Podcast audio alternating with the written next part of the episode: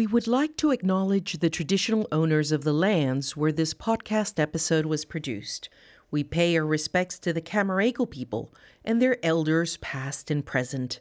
We also acknowledge the traditional owners from all the lands you're listening from today and celebrate their connection to country.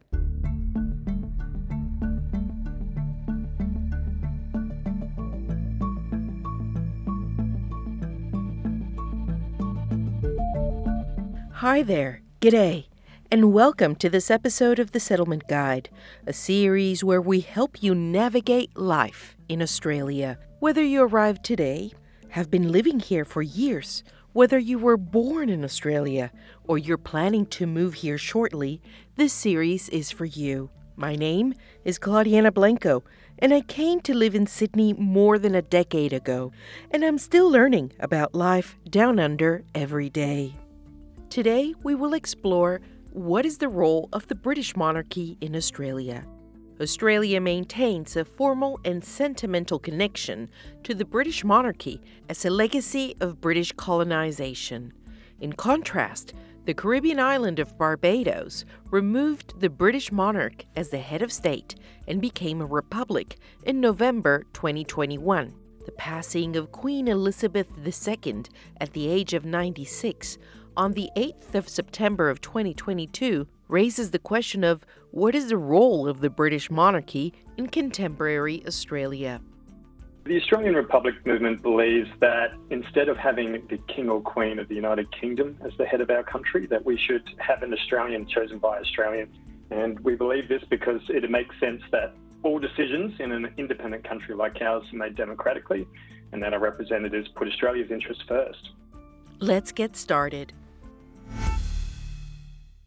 Australia's ties with the British monarchy are the legacy of British colonisation.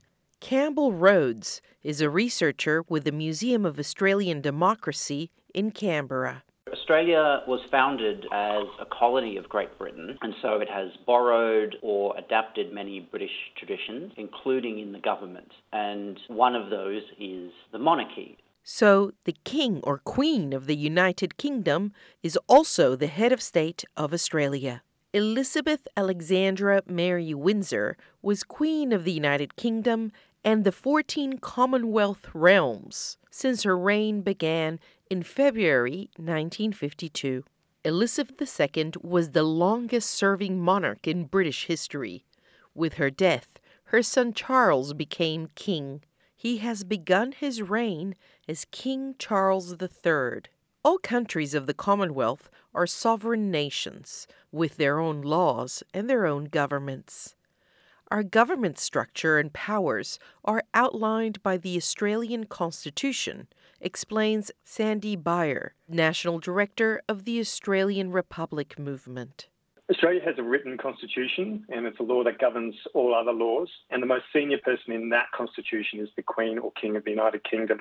And that person is called our head of state. And because our head of state lives on the other side of the world, they appoint a representative to Australia who acts on their behalf, who is called the Governor General. As our monarch, King Charles III is Australia's head of state.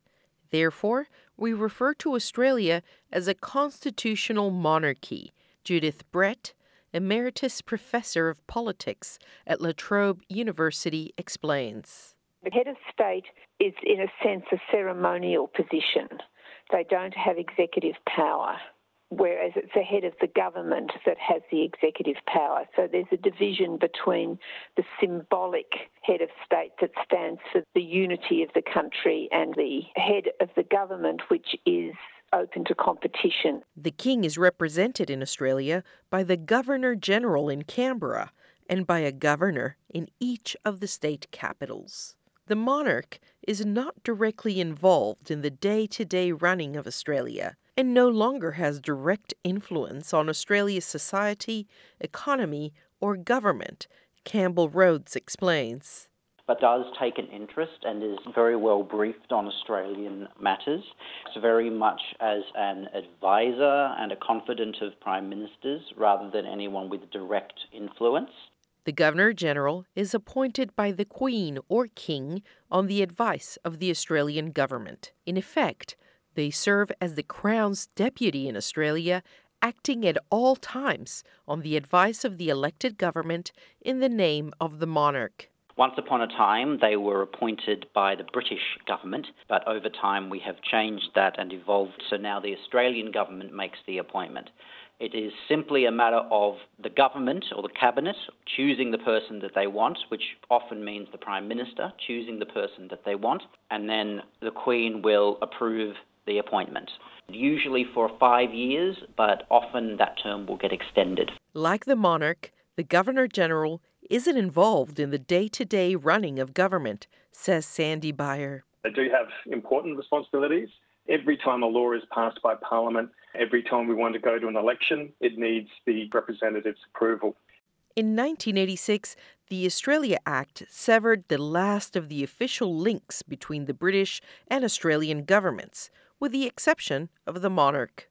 During the reign of Queen Elizabeth II, a number of British colonies have sought independence and severed their ties with the monarchy. The latest was Barbados in November 2021, with 15 Commonwealth realms remaining. And many people feel that Australia already projects the spirit of a republic. Sandy Biar from the Australian Republic movement is pushing for change. The Australian Republic movement believes that instead of having the King or Queen of the United Kingdom as the head of our country, that we should have an Australian chosen by Australians. And we believe this because it makes sense that all decisions in an independent country like ours are made democratically and that our representatives put Australia's interests first. Also, for the first time in Australia, the current Labor government appointed Matt Thistlethwaite as an assistant minister for the Republic. Views and feelings towards the British monarchy are also changing, says Judith Brett. With a crowded field of celebrities visiting Australia, even the fervor surrounding royal visits is less intense than in past decades. I think, you know, in the early 1950s, when the feeling for the monarchy was very high, when the young Queen Elizabeth and Prince Philip visited, it was in the context of being immediately after the war and the Depression, and they were like global celebrities. Whereas now, with much more frequent air travel, it doesn't have the same impact. If Australia were to become a republic, we could elect to remain part of the Commonwealth. India has done just this, for example. So, what would a republic look like? Sandy Biar and the Australian Republic movement have tried to answer this question. So we've been consulting the broad Australian public about what that would look like, and we'll have an announcement on that in the coming months. The Australian Republic movement announced the Australian Choice Model in January 2022. It describes what changes need to be made to the Australian Constitution so that the head of state is elected by the Australian people. Thank you for listening to this episode of The Settlement Guide. This podcast was hosted by me, Claudianna Blanco, and written and produced by Melissa Compagnoni. The Settlement Guide's managing editor is Rosa Germian. Until next time.